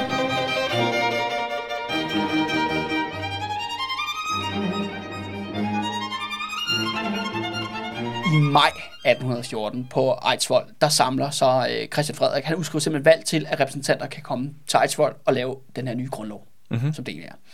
Og øh, det er selvfølgelig mænd med ejendom, der kommer. Det er, er, Hvad? Er det ikke øh, Ler- Ler- Lerdalsbønderne, der kommer? nej, nej, desværre, de har ikke så mange repræsentanter. Nej. Øhm, det der faktisk, øh, dem der kommer, det er 59 embedsmænd, det er 37 bønder, og så er det 16 erhvervsfolk. Mhm. Det siger okay. lidt om den politiske elite i, i det norske Ja. ja. øh, på daværende tidspunkt. Ja. Og øh, det bliver selvfølgelig en vanvittig ophedet debat mellem de to øh, partier. Altså henholdsvis danskerne og svenskerne. Svenskerne, Yes. Ja. Øh, og Christian Frederik, han gør det rigtig godt. Han er meget veltalende til at holde taler og så videre. ikke? Charmerende og... Sure, ja, ja, alt det der, ikke? Men øh, problemet er, at øh, mange af de her øh, nordmænd, der er kommet på Ejdersvold, de har meget, meget svært ved at koncentrere sig under de her ophedede debatter. Og det er fordi, at inde i deres øh, sal, der hænger der et øh, maleri af Venus, som har bare bryster. Er det det der klassiske, hvor Venus står på den der øh, Nej, nej, det, kampyleskal? øh, eller øh, sådan det er sådan en lidt dårligere øh, maleri faktisk, at Okay. okay. Venus, der ligger ned. Øh, men hun har altså bare bryster, og der er åbenbart nordmænd, de har sådan øh, lidt åh, patter, hø, hø. Øh, så de har faktisk så svært, mange af bønderne har svært ved at koncentrere sig, efter- siger historien i hvert fald, siger- så Christian Frederik beordrer, at maleriet skal tage afsted. noget? Okay. Det er første gang i Nord. I Men det er da også fuldstændig uanstændigt, at de har sådan noget pornografi hængende på væggene til. hængende til deres øh, founding fathers. Ja, øh, hvad møde, ligner ikke? det? Ja. Og det, det skal jo siges jo, at det er jo, øh, altså, altså svenskerne har været tæt på et par omgange, men det er klart, det her det er meget mere liberalt, det er meget mere demokratisk, Ja. end det har været tidligere. Men det grinerne er, at selv på trods af, at de er liberale og demokratiske, så kan de ikke koncentrere sig, fordi at, øh, De siger bare, bare bryster. ikke, men bare bryster. og det fører altså simpelthen til, at man er nødt til at stoppe debatten og lige tage maleriet ned. Ja. Ja. Så folk før- hører her, det er altså heroppe, det foregår. Mine øjne er heroppe, øh, når, vi, når vi diskuterer norsk øh, forfatning. Ikke? Ja. Øhm, og det andet er sjovt, at det, de var åbenbart øh, altså pisliderlige øh, på Eidsvoll. Fordi øh, en anden ting, der så sker, det er så godt nok, med, ikke mindst der er møde med det om natten, fordi de sover også, altså, også alle sammen der. Mm-hmm. De crasher alle sammen, øh, fordi ja, Norge... Mhm. Det, det er lidt sådan en lejer, Ja, lejerskole. ja, det er en lejeskole ikke? Med, med forfatning. Ikke? Ja. Øh, men det, der sker af nat, er, at øh, der er folk, der sådan lister rundt i mørke ude Der på er sådan, gangen. der er sådan en natterand. Ja, ja, der er natterand, og det f- gør faktisk, at øh, Christian Frederiks øh, bodyguard, de tror jo simpelthen, det er Karl Johan, der har sendt snimordere Nå, til, til, til Eidsvoll. Og så de, åh, ud og tænde lyset, far rundt, øh, sende bevæbnede vagter rundt og gemme sig i hele området. Men nej, nej, det viser sig bare, at det er unge mænd, der sniger sig ind til tjenestepigerne. ja. For at knalde med dem. Fordi folk åbenbart er super liderlige på Eidsvoll. Jeg ved ikke, at det var det der billede, maleri, der Jamen, det er ligesom, stimuleret, øh, overstimuleret. Jamen, ikke? det er da sikkert ligesom det der folkemøde, det der på Bornholm, som politikerne holder, hvor det er også bare sådan drukfest, og det, er, da- det er da sådan, de har det. Ejensvold er jo bare deres folkemøde. Men øh, liderlighed eller ej, de fik altså en grundlov mm-hmm. øh, i den 17. maj 1814. Og, øh, ja, og det er jo gør, det er jo derfor, det er Norges nationaldag den dag i dag. Ja. Ja. Fordi det er den dag, at grundloven blev, øh, blev vedtaget. De stemte den simpelthen igennem. Og den var De her faktisk... repræsentanter på det her møde. Ja, på det her møde, ja. Og, øh, og det er den mere, og det, på den tidspunkt var det den faktisk den mest liberale i hele Europa. Det var, mere, øh, det var næsten lige så liberal, faktisk mere liberal faktisk også end den amerikanske faktisk Nå, på det andet tidspunkt. Og, øh, og det er især i form af altså presse og ytring og forsamlingsfrihed, øh, simpelthen er, bliver slået fast som grundpiller i, Ja. ja. øh, i den norske stat. Og det andet er så også, at øh, hvad hedder det, stemmeretten til valgene er ret bred for tiden. Det er faktisk hele, øh, fordi at alle bønder med deres egen jord kan få lov til at stemme. Okay. okay. Det vil faktisk sige, at, at Christian Lofthus kunne have stemt Ja. øh, til et valg. Han var så godt nok død på det andet tidspunkt, men, Men men alle, bro, alle bønder med egen ejendom. med egen ejendom, det er vel stadig... en Men, minor- og mændene selvfølgelig. ja, ikke? det er vel stadig en minoritet af bønderne, som har deres egen jord. Fuldstændig rigtigt. De øh, norske historikere er kommet frem til, at det svarer til omkring 45 procent af mændene i Norge har stemmeret. Ja. Det er jo ikke særlig øh, liberalt eller demokratisk. Nej, nej, Med men vores for briller- tiden. Men for tiden er det Ja. altså uhørt liberalt, Ja. ja. skal siges. Men der var selvfølgelig også lige et par sjove, øh, hvad hed, skal vi sige, øh, undtagelser. Okay. i den norske grundlov, fordi det er jo 1814.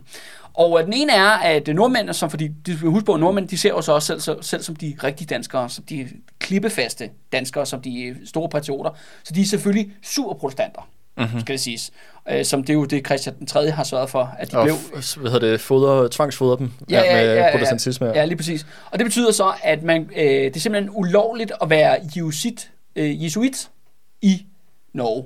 Og jesuit, er det ikke øh, de der munke? Ja, det er munkeordner. Ingen munkeordner. Ingen katolske munkeordner på norsk jord. Og det forbud var først afskaffet i 1956. Det skulle være afskaffet, afskaffet langt senere. Væk med de Men jesuitter. det var så, så, så meget antikatolsk, Ja, ja. for det første. Tydeligvis. Og det andet er så også, at de er øh, vanvittigt antisemitiske Okay, på Eidsvoll. ja.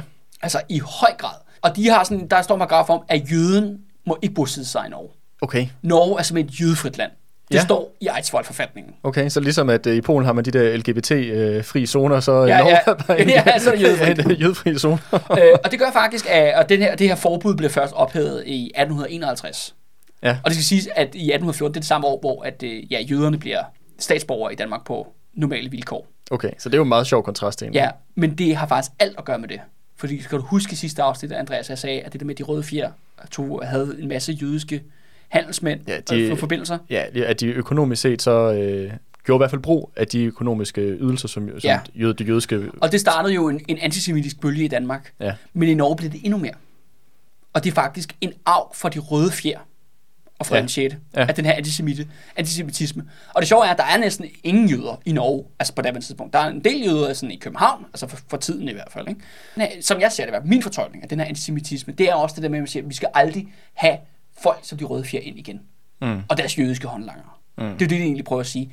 Men det her kommer faktisk til at have øh, ret store konsekvenser, fordi at Norge bliver ved med at være et meget antisemitisk samfund. Og det gør faktisk, at næsten alle de norske jøder, de blev dræbt i holocaust Nå, under 2. verdenskrig. Lang historie, kort fortalt. Norge har jo meget anderledes øh, 2. verdenskrig end Ja, ja, her ja, i Danmark. I ja, ja. Danmark er vi jo allieret med Nazi-Tyskland. Der kan ja, i man Norge, der godt- kæmper de faktisk imod. Ja, det, kan- nordmændene kæmper imod, og de, har jo så, de kæmper imod, og de har en, en hardcore modstandsbevægelse og alt det her. Men en ting, som er ligesom nord, nord, nordmændenes skamplet for 2. verdenskrig, det er, at nordmændene udleverer alle deres jøder Okay. til tyskerne, og de bliver gasset. Det er ikke en særlig stor jødisk befolkning i Norge, i, øh, i øh, hvad hedder det, under krigen, skal det siges. Men de, langt de fleste dør. Mm. Flertallet dør. Eller forsvinder og ryger simpelthen ud, fordi nordmændene angiver dem. Det er på en eller anden mærkelig måde, at det jo faktisk har den forbindelse til det her med de røde fjer, Frederik den 6. og de sidste dage af den dan- dansk-norske union. Mm. Og så samtidig med, at på Eidsvoll, så slår de ligesom fast det her, den antisemit- antisemitiske karakter Af den nye norske af, stat. Af, af den nye norske stat. Ja. Ja. Og det har altså konsekvenser til og med 2. verdenskrig. Okay. Ja, nordmænd er ikke antisemitter den dag i dag. Kan ikke man sige, at Holocaust fik lavet om på det, ikke? Nej, nej. Øh, Så det er jo ikke noget, Men der er, i der... hvert fald, der, er i hvert fald, øh, der er i hvert fald på en eller anden måde en eller anden form for arv for det her tvangsægteskab med, med, med Danmark ja. Ja. og det enevælden, som har sat nogle spor så på den, på den nye norske stat, Ja, der en bliver meget, skabt meget her. negativ stereotyp Ja. ja. omkring jøder, ikke? Ja, ja. Det er bare for at sige, at det har langstrakt historiske konsekvenser. Ja, En interessant, men også en lidt uhyggelig detalje, ikke? jo. Eller ikke detalje, men altså konsekvens. Tra- Tragedie, hvad, Tragedie, man, hvad, tragedie, hvad, hvad man ja, sige. ja,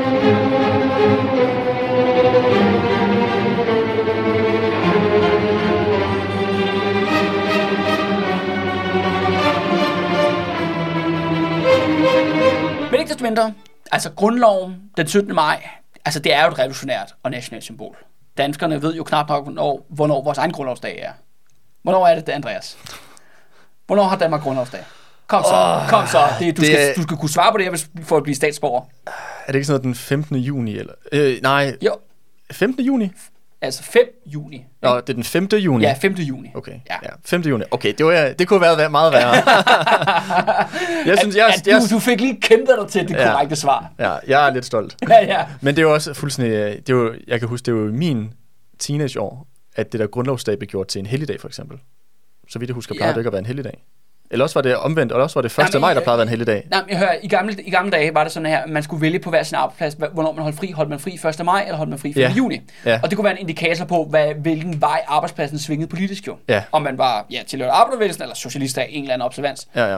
eller man var borgerlig. Ja. Så tog man jo så 5. 5. juni. Ja. Men det kan man så sige, det er jo så blevet lavet om siden, men, men der er jo ikke nogen, der fejrer den 5. juni i Danmark, udover en snæver kreds af politiske partier. De holder altid et eller andet arrangement, Ja. ved jeg. Men jeg har aldrig deltaget i grundlovsmødet. Nej, heller ikke mig da. Øh, og, og, og ved du hvad, jeg kender faktisk ikke rigtig nogen, der har det. Altså jo, ah, det gør jeg måske nok, men Jeg ved det ikke. Eller vi har vel aldrig talt om det i hvert fald. Nej, nej. Men der er jo ingen tvivl om, hør, jeg ved, hvornår nordmændene har nationaldag. For her på Nørrebro, så ser vi altså en nordmænd, der øh, render rundt i deres, øh, i deres dragter. Mm. Så jeg, vi er aldrig i tvivl om, hvornår nordmændene har nationaldag. Nej. På trods af, at nu er vi jo hverken de store fans af nationalisme og patriotisme, men det er bare for at ligesom at understrege, at den norske nationaldag har faktisk something going for it. Det er faktisk en revolutionær dag. Ja, det, Det- kom, det kommer ud af... En revolution, ro- ikke? Ja, præcis. Og, der, og derfor har den også en stærk, altså selvfølgelig kan man sige, at i dag er det meget sådan national, inward-looking norsk nation, nationalisme, som måske meget gennemtegner. Dyrkelse af norsk kultur, hvad Ja, man vil ja, sige. ja, ja. Men, men det er bare interessant, det der med, at det har et revo- et revolutionært udgangspunkt. Ja. Og der er også udgangspunkt i nogle store, afgørende be- øh, begivenheder, som ændrer Norge for altid. Mm. Og det synes jeg... Og Skandinavien. Ja, Skandinavien. Og, øh, og hvis man markerer nationaldag med et eller andet, så er det vel for helvede det. Hvis man, øh, ideelt set, hvis man skrællede det der sådan moderne øh, dyrkelse af nationalisme væk, den der, det der lag, som der er i sådan nogle nationaldage, og ligesom Ja, de har også rundt i folkedragter ja, ja. og sådan noget. ikke? og gik tilbage til hvad skal man sige, kernen, som det udspringer af, så, er der i hvert fald noget, øh, så var der i hvert fald noget progressivt i sin oprindelse, hvor hvis du ser på den danske øh, fejring af den danske grundlov, jeg har svært ved at finde noget særligt folkeligt eller progressivt i den fejring af den, he- den, den helligdag. Altså, det er selvfølgelig fint, der kom den der grundlov, men for mit, sådan så vidt jeg har forstået, så de første lange stykke tid blev den alligevel ikke overholdt. Og det var, Ja. ja. og det var, ikke, og det var, øh, hvad skal man sige, det var en, en grundlov, der var mindre liberal end den, som nordmændene havde fået her Ja, i, ja, øh, ja. og, øh, og hvor den også kun galt for nogen, altså de tidligere slaver der i Dansk Vestindien, de var jo ikke indbefattet af, den, af grundloven for eksempel, på trods af, at de også var Ja. i det danske imperie. Ja, ja. Altså der er mange, der er mange, øh, det er Vi- en mangel, det er en mangelfuld... Øh, Vi, vi kommer helt sikkert tilbage til den, den danske revolution i 48 og grundloven ja. og alt det her, men det er rigtigt nok, at det der ret hurtigt sker jo er, at de danske revolutionære fra 1848, de hur- totalt hurtigt undergraver det liberale, progressive element i den revolution. Ja. Og de smider jo sådan set bønderne og borgerne, de arbejdende klasser, ud af magtens cirkler mm. i, øh, i 1848 og i perioden kort efterfølgende.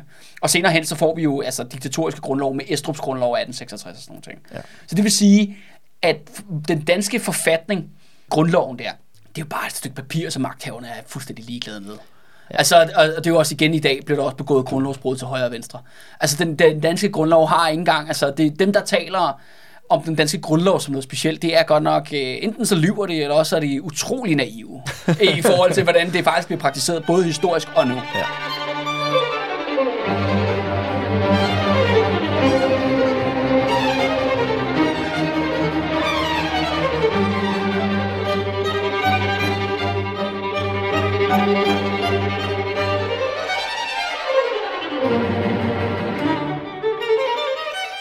Nu skal vi tilbage til no. til 1814. Fordi at, øh, ja, nordmændene, de er jo selvfølgelig fuldstændig vilde med deres øh, nye forfatning, øh, men der er en, der ikke er særlig vild med den her forfatning, det er selvfølgelig Karl Johan i Sverige. Og han beordrer så, at svenskerne skal angribe Norge den 29. maj 1814. Vi har simpelthen en ny krig. Svenskerne kommer nu, nu med, øh, med Karl Johan. Og, øh, og det er så Christian Frederik gør, der ligesom nu er rapporter kommer ind, den svenske her med Karl Johan i spidsen, er simpelthen på vej ind over den norske grænse. Og Christian Frederik, han indkalder simpelthen til en revolutionær krig, en national krig. Okay. Det er han simpelthen hans ord. Sådan en Det er total lidt- mobilisering, De ligesom- kalder det også folkekrigen. Ja, okay. Så Så med lidt, inspiration fra faktisk, hvad der er foregået i Spanien og Frankrig i, ja. Ja. i, i årene op til. Ikke? ja. Så man kan sige en eller anden form for sådan øh, national bevægelse eller opstand, total mobilisering, Fuldstændig. Ja. Nu, skal der, altså, nu er det bare nations, øh, hvad hedder det, overlevelse. Ja, ja, men det får også et Eller den stort... nye stat- men, den nye men- stat, så men det bliver får også overlevelse. et kæmpe stort politisk element. ja, selvfølgelig. At det her med, at det er en revolutionær folkekrig ja. Ja. for at forsvare alt det nye, forsvare vores forfatning, forsvare det... Revolutionen. Ja, og, og Selvstændigheden. selvstændig- Ja, Ja. selvstændighed, ja. alt det her. Og igen kan man sige, at øh, det er meget sådan... Og det er jo noget, som jeg vil sige, hvis man ser på historien, så er det jo så har de, de diverse lande haft meget, meget svært ved at slå nationer, som lige præcis kæmper på sådan nogle politiske grundlag. Altså tænk på øh, Vietnam for eksempel, Vietnamkrigen. Der har du også øh, det måske mægtigste land i verden, s- der stadig er det i dag, den største militære magt, USA, som ikke kunne nedkæmpe en flok øh, øh, hvad kan man sige, øh, bønder. Ja, rigsbønder. Altså, rigsbønder, altså, men de kæmpede også på baggrund af, at de havde en revolution, selvstændighed, de ville ikke underlægges øh, imperialisme længere. Og sådan. Ja, ja. Og mm. Og, der, er st- jo og sådan mange, der, kan er jo du tage, mange, der er jo mange elementer, der ligesom går op i en højere enhed i sådan nogle krige der. ikke? Præcis, og, du kan, og det vil sige, det er i hvert fald et generelt trækmateriale for historien, det er det her med de der revolutionære krige, når nogle, et undertrykt folk har erklæret sig selvstændige, og på et politisk brud øh, med fortiden, Ja. så er det svært at, at hvad kan man sige, gen, genlemme dem i, i, øh, i folden. Og det er jo også faktisk egentlig meget det samme i forhold til øh, de militære odds. Ja. Fordi at svenskerne kommer igen med mange flere mænd, med, altså, og med mange flere våben. Og igen faktisk, så står man lidt, i nordmænd står lidt i den samme situation, som vi gjorde i 1808. Det ikke rigtig har nogen, noget ammunition eller nogen øh, våben som sådan, og, øh, og, og, alt det her. Og det der også, kan man sige, er sket på den svenske side, er faktisk, at Karl Johan har faktisk forryddet op og mm. gjort den svenske her mere effektiv, end den var i 1808. Ja. Så det ser faktisk endnu værre ud, fordi de faktisk nu har fået en kompetent general i spidsen, i modsætning til, til før, tidligere, ikke? ja. hvor det var ham der Gustav, øh, Gustav den 4., ikke? som øh, var øh, pænt udulig. Men øh, nordmændene, de mobiliserede altså på fuld smadret til den nationale folkekrig. Og det går så vidt faktisk, at øh, man diskuterer seriøst at sætte et armikorps op af norske kvinder. Mm-hmm. Kendt som skjoldmøerne selvfølgelig. Ja, Fordi det er- reference til- øh, ja, fordi til det er, selvfølgelig, det er, jo, det er vikingetiden. jo patrioter, ikke? Ja, Ja, ja. ja. Altså, ikke? Altså, simpelthen sende norske kvinder i kamp. Ja. Og øh, der er også besked om, at øh, gamle oldingen, de, sådan, de vil hellere dø for Norges øh, selvstændighed, end at give op. Ikke? Ja. Altså, der er simpelthen tale om en kæmpestor øh, folkelig øh, mobilisering. Det, Christian Frederik, han er altså ikke helt ude nu. Nu er han jo selvfølgelig, kan man sige, en øh, kongekrig mod, øh, mod svensken. Men det han, noget af det første, han gør, det er at sende øh, en af sine nærmeste, øh, ja, trofaste øh, norske allierede, det er en nordmand, der hedder Carsten Anker til England. Og bare en lille sjov krølle på halen, Carsten Ankers øh, storebror, det var altså Peter Anker, den dansk-norske guvernør i Indien. Og hvem var det nu, det var? Ja, kan du ikke huske, det der var den der, vi havde episoden om den indiske edderkop, om den her øh, nordmand, der prøvede at kæmpe mod den her indiske mafiaboss Nå, jo, i jo, Trankebar. jo, jo, jo. Det er bare for at sige, at øh, Carsten Anker, det er hans bror. Nå, Okay. okay. Så det er på den måde, kan man sige, vores historie er også connected Ja, ja, globalt ja. ja. set, fordi at det større er Danmark-Norge jo heller nej, Nej, nej, nej, ikke på det nej, her nej. tidspunkt. Så, så folk er sådan i familie med hinanden. Så det er altså hans bror, der kommer til at være Christian Frederiks ambassadør til England, Okay. mens altså krigen med svenskerne kører. Ja, Ja. ja. Han, øh, han gør det altså simpelthen skide godt i Storbritannien. Han Hvad er det, får- han skal? Er han sådan han skal diplomat sim- eller sådan noget? Han skal overbevise englænderne om, som, og England er jo den også den afgørende magt, faktisk, mm. i, øh, ja, i hvert fald fra et norsk synspunkt, både med handelsinteresse, men også selvfølgelig geografi og sådan noget. Ikke? Mm. At simpelthen, at de skal, englænderne de skal anerkende, at Norge er selvstændigt. Okay. Og han fører simpelthen en øh, pressekampagne og en lobbykampagne, altså han bruger rigtig mange penge på dyremiddage til øh, alle mulige britiske parlamentsmedlemmer, og så selvfølgelig skriver alle mulige artikler mm. til den britiske offentlighed. Og ved du hvad, han vinder faktisk den britiske offentlighed. Okay. Fordi det er jo det der med, at britterne jo egentlig er sådan, de er jo ikke så dybt reaktionære som Frederik 6. eller russerne, de er jo sådan mere sådan liberale, og de kan godt lide ytringsfrihed og sådan noget, ikke? Ja, i hvert fald i Storbritannien. Ja, i Storbritannien. Men, men, ikke, men ikke, når det men kommer til ikke- kolonierne. Men ikke, nej, ikke for andre internt, men det er også det der med, at de kan bedre æde den, fordi at de ligesom siger, at jamen, den norske revolution er stadigvæk en legitim revolution, fordi der er en konge i spidsen. Mm. Ligesom det system, britterne har. Mm-hmm. Okay. Okay. Og, de, og de siger også, at vi er rigtig meget inspireret af jer. og Okay. Bla, bla, bla. Ja. Så de stryger det med hårene. Ja, eller? det tror jeg med hården. Men, ja. men det virker så, at kan altså gøre, altså, altså one man army, men han gør altså et skide godt job. Okay. Og øh, det er jo klart, at hvis man kan få britterne til at sige, vi accepterer, i du uafhængigt øh, Norge, jamen så kan du meget godt kan tyde på, at den her, den svenske, øh, det svenske krav på Norge, det vil simpelthen falde fra hinanden. Ja, Fordi hvis britterne siger, hvis britterne siger, ved du hvad, vi anerkender Norges ja. Ja. selvstændighed. og, det, gør- og, og på mange måder er det måske også meget mere oplagt for britterne. For britterne er jo faktisk interesseret i, at, at Norden er så splittet som overhovedet muligt. Mm. Øhm, og så de siger, okay, hvor, hvorfor gør svenskerne stærkere, og så videre, så videre, fordi for dem handler det jo også om at få adgang til de her råmaterialer, og et træ især er fra Norge, Ja. til at bygge skib for. Og så siger, okay, jamen, det er fedt med sådan et svagt, uafhængigt Norge, så vi kan bare handle med og sådan noget. Ikke? Ja. Altså, så Få nogle gode deals med. Ja, få nogle gode deals med. Ikke? Altså, det kan de godt se nogle, øh, nogle fordele i. Ikke? Og så det, der, de er sådan set held med, eller får Storbritannien til at, at anerkende Norges selvstændighed. Eller hvad? De Eller hvad? er meget tæt på. Okay. men ikke helt. Svenskerne er jo så gået ind i, i, den her, i den her krig, og faktisk så bliver ret hurtigt den her krig, det bliver nærmest det bliver døbt til at være, øh, bliver kendt som kattekrigen. Mhm. Hvor at fordi... Hvorfor katte? Ja, Katte, kattegat, eller hvad? Nej, fordi at de siger, at det, det er som to øh, handkatte, der slås. Hvor de bare render, går rundt i cirkler om hinanden, og så bare væser helt vildt af hinanden. Okay. Men, men uden at slås. Nå, Fordi det, der sker, er, at svenskerne kommer ind, men de ligesom bare manøvrerer rundt. Altså, der kommer ikke til så mange, der kommer ikke til sådan et stort slag på noget som helst tidspunkt. nej, okay. Og det er fordi, at svenskerne vil jo gerne have indlemt nordmænd, så de vil selvfølgelig make a good impression, mm. ligesom de prøvede i 1808. Og det kan også siges, at den svenske, det er de områder, de besætter og sådan noget, de prøver faktisk at opføre sig pænt. Ja. Øh, det, er Det er ikke mere- ligesom i sidste krig, hvor de spiste al deres mad, så befolkningen sultede. og Nej, sådan noget. nej, men igen, altså, jo, det, det sker jo så selvfølgelig. men, men opfra for Karl Johan siger Ja. ja. sådan set, vi skal prøve at opføre os pænt, prøve at lokke nordmændene med alt muligt gud og grøn skov, så er det, men de modsat til danskerne, hvor jeg siger bare, hvis I, gør, hvis I prøver at hjælpe nordmændene, så kommer jeg bare og... Brænder jer ned jeg, til brænder, jeg, grunden. jeg dræber jer alle sammen, ikke? Så er der ligesom også, der er, der er lige, der er forskel på folk, tydeligvis, tydeligvis ikke? Men, altså, men der kommer faktisk til selvfølgelig nogle, nogle mindre, øh, hvad hedder det, slag Træfninger. Eller, ja, træfninger. Og faktisk kan det virke som om, at det er 1808 om igen. For igen, Det er svenske delinger, som vi starter vores historie med, episoden med i dag, Andreas. De går i baghold, de bliver nakket, de bliver taget til fange og sådan noget. Nordmændene får altså nogle, øh, nogle, sejre i nogle, hatten. nogle små sejre der, hister her og der omkring. Ikke? Fordi igen, de har jo terrænet mm. og øh, med sig i, øh, Kendskabet til Ja, det. kendskabet, ikke?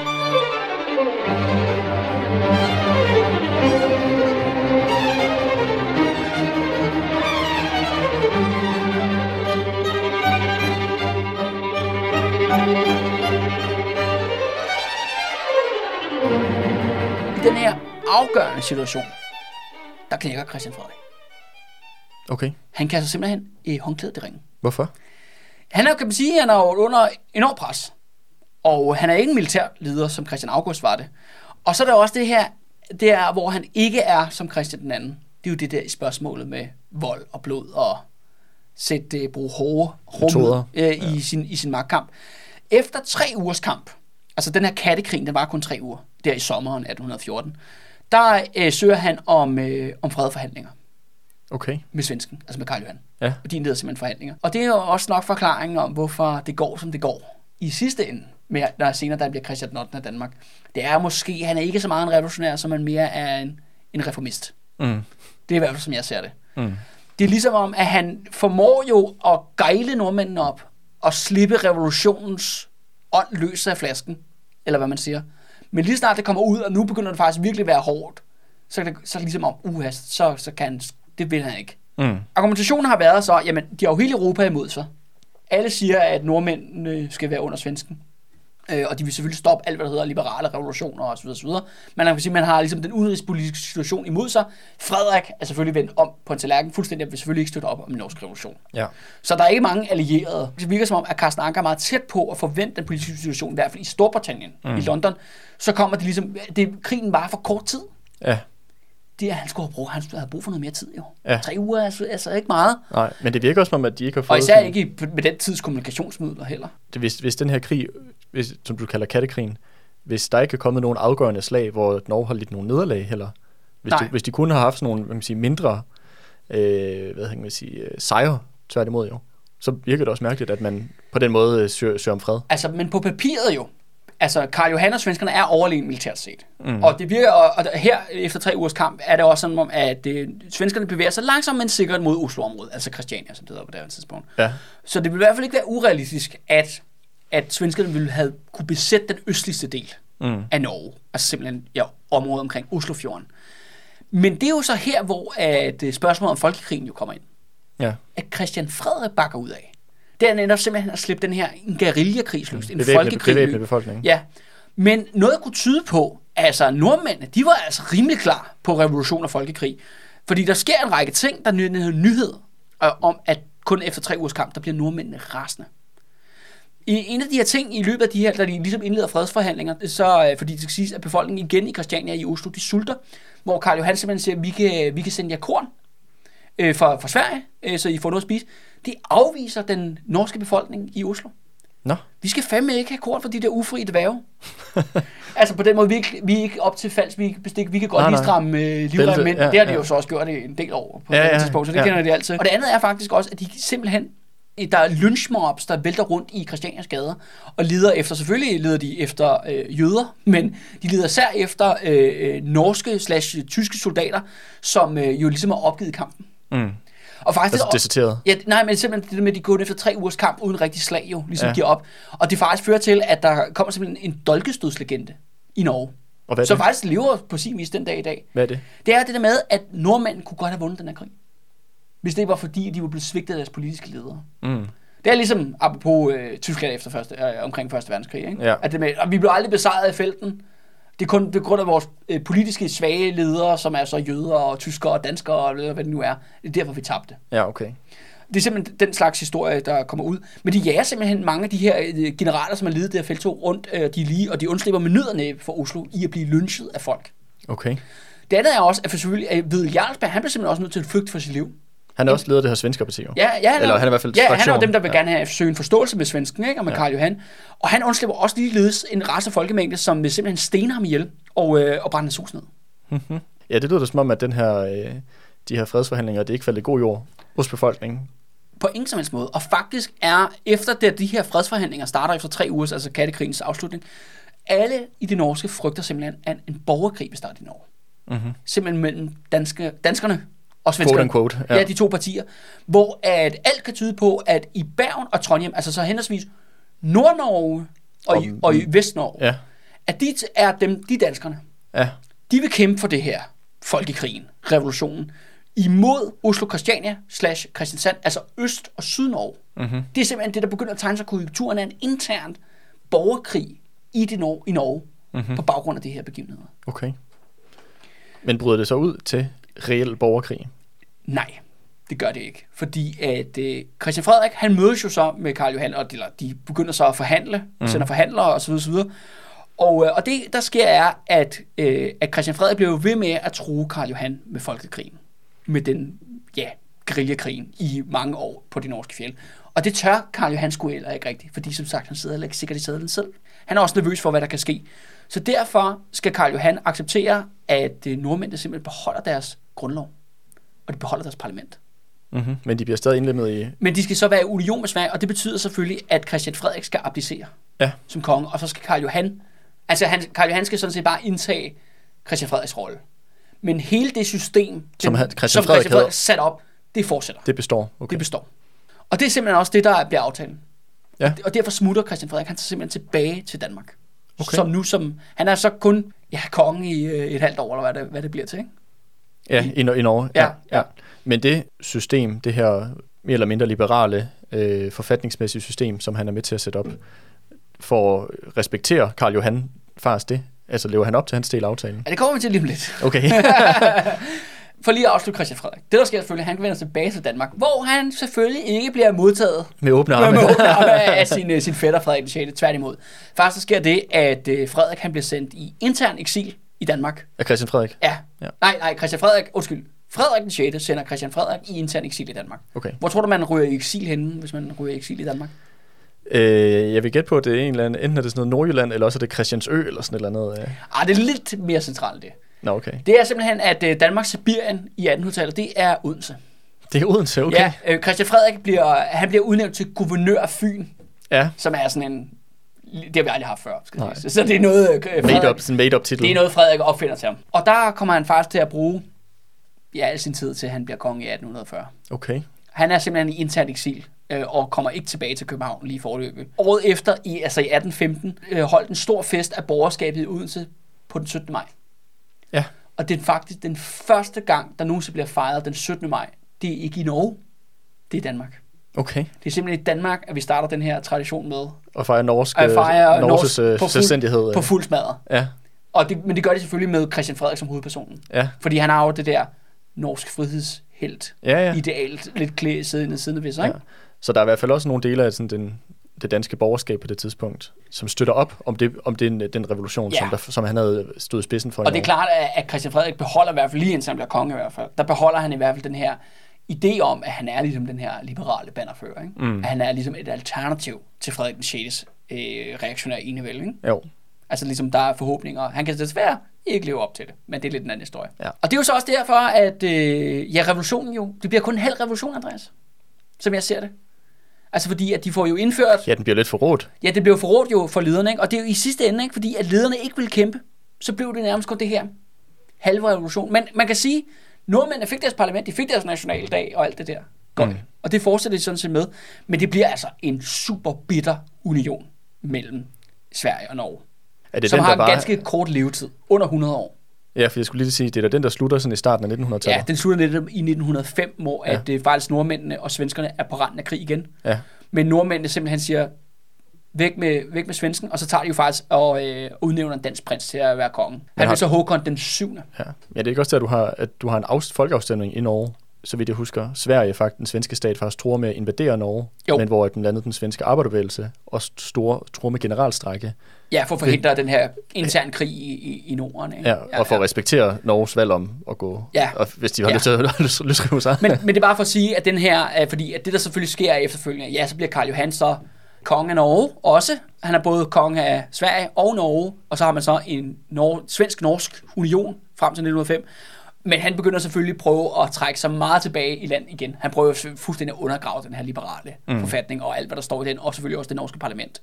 Og derfor bliver det et øh, meget, meget be- svingende, bittert forhold mellem de to lande. Mm. Danmark-Norge blev regeret, som om det var én stat. Men med den svensk, svensk-norske union, så er det to stater i en form for federation. Ja. Så det bliver, de bliver aldrig det samme. Nej. Nordmændene bliver heller ikke svenskere. Tværtimod, det de gør jo er, at de faktisk dyrker deres øh, norske nationalisme herfra som en sekulær religion. Mm. Så det er derfor, de, altså, det er derfor vi- de gejler så meget ud På Norges på national- 17. maj, 17. maj der, ja. ikke, hver eneste år. Og det andet er jo også, at de tager den endnu videre, jo, fordi at de bruger faktisk resten af 1800-tallet på at definere dem selv og deres historie, så, øh, hvor de hele tiden argumenterer for, at de ikke er danskere, men de er nordmænd. Og det fører jo også i sidste ende af slutningen af 1800-tallet, at de opfinder simpelthen et nyt sprog, der hedder nynorsk. Mm. For ligesom at sige, fordi problemet er med dansk og norsk, det er så, det er næsten det samme. Ja. Så derfor bliver de nødt til at opfinde et nyt sprog, for ligesom at prøve at distancere sig fra Danmark. ja, og For det er jo jo så det, der, det der er nynorsk, og det der... men du må prøve at forestille dig det her dilemma, Andreas. Du er en superpatriot, men der er et andet land, som har præcis den samme kultur. Og sådan, fuck, og så, hvorfor gør du så ikke? Så bliver du nødt til ligesom at, at virkelig De trække prøver den ligesom langt at ud. gen, og gen, genopfinde, eller bare Problemet opfinde er, den at det, der det nation. fandtes aldrig Nej. før jo. Men det, men det er jo stadigvæk det, kan man sige, at, at- at nordmændene har jo stadigvæk det her, hvad skal vi kalde det, paradoks eller kompleks, at det der med, at de hele tiden skal sådan, de skal nærmest også retfærdiggøre deres egen nation, fordi at deres lighed mellem den danske er så tæt, mm. og, har- og var det i lang tid. Ikke? Ja. Men, altså, Og det, også deres store frihedslænd er også en dansker og så videre, så videre, ikke? Altså, mm. ja.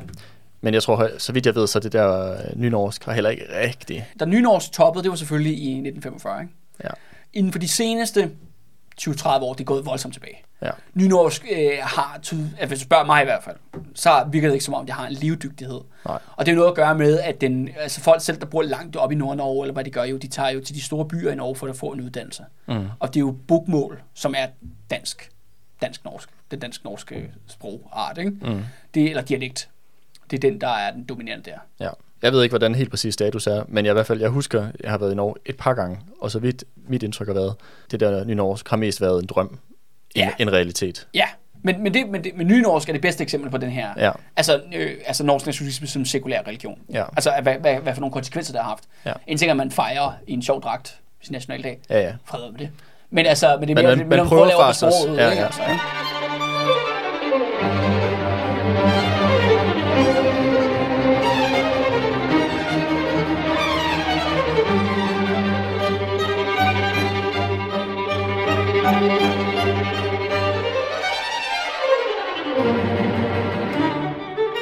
som, øh, som vi stopper her vores, øh, vores historie med den norske revolution, kan du godt mærke, at der er jo mange ting, der er uforløst, ikke?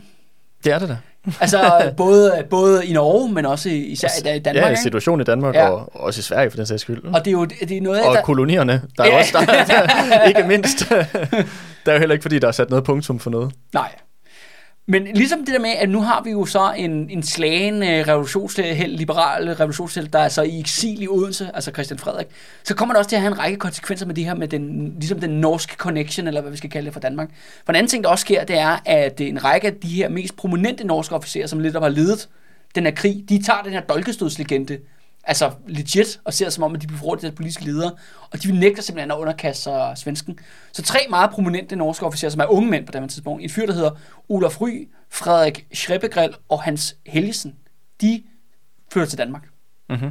Altså, de tager simpelthen dansk, de, de er alle sammen nordmænd, men de dropper simpelthen deres norske na- na- statsborgerskab og bliver danskere i stedet for.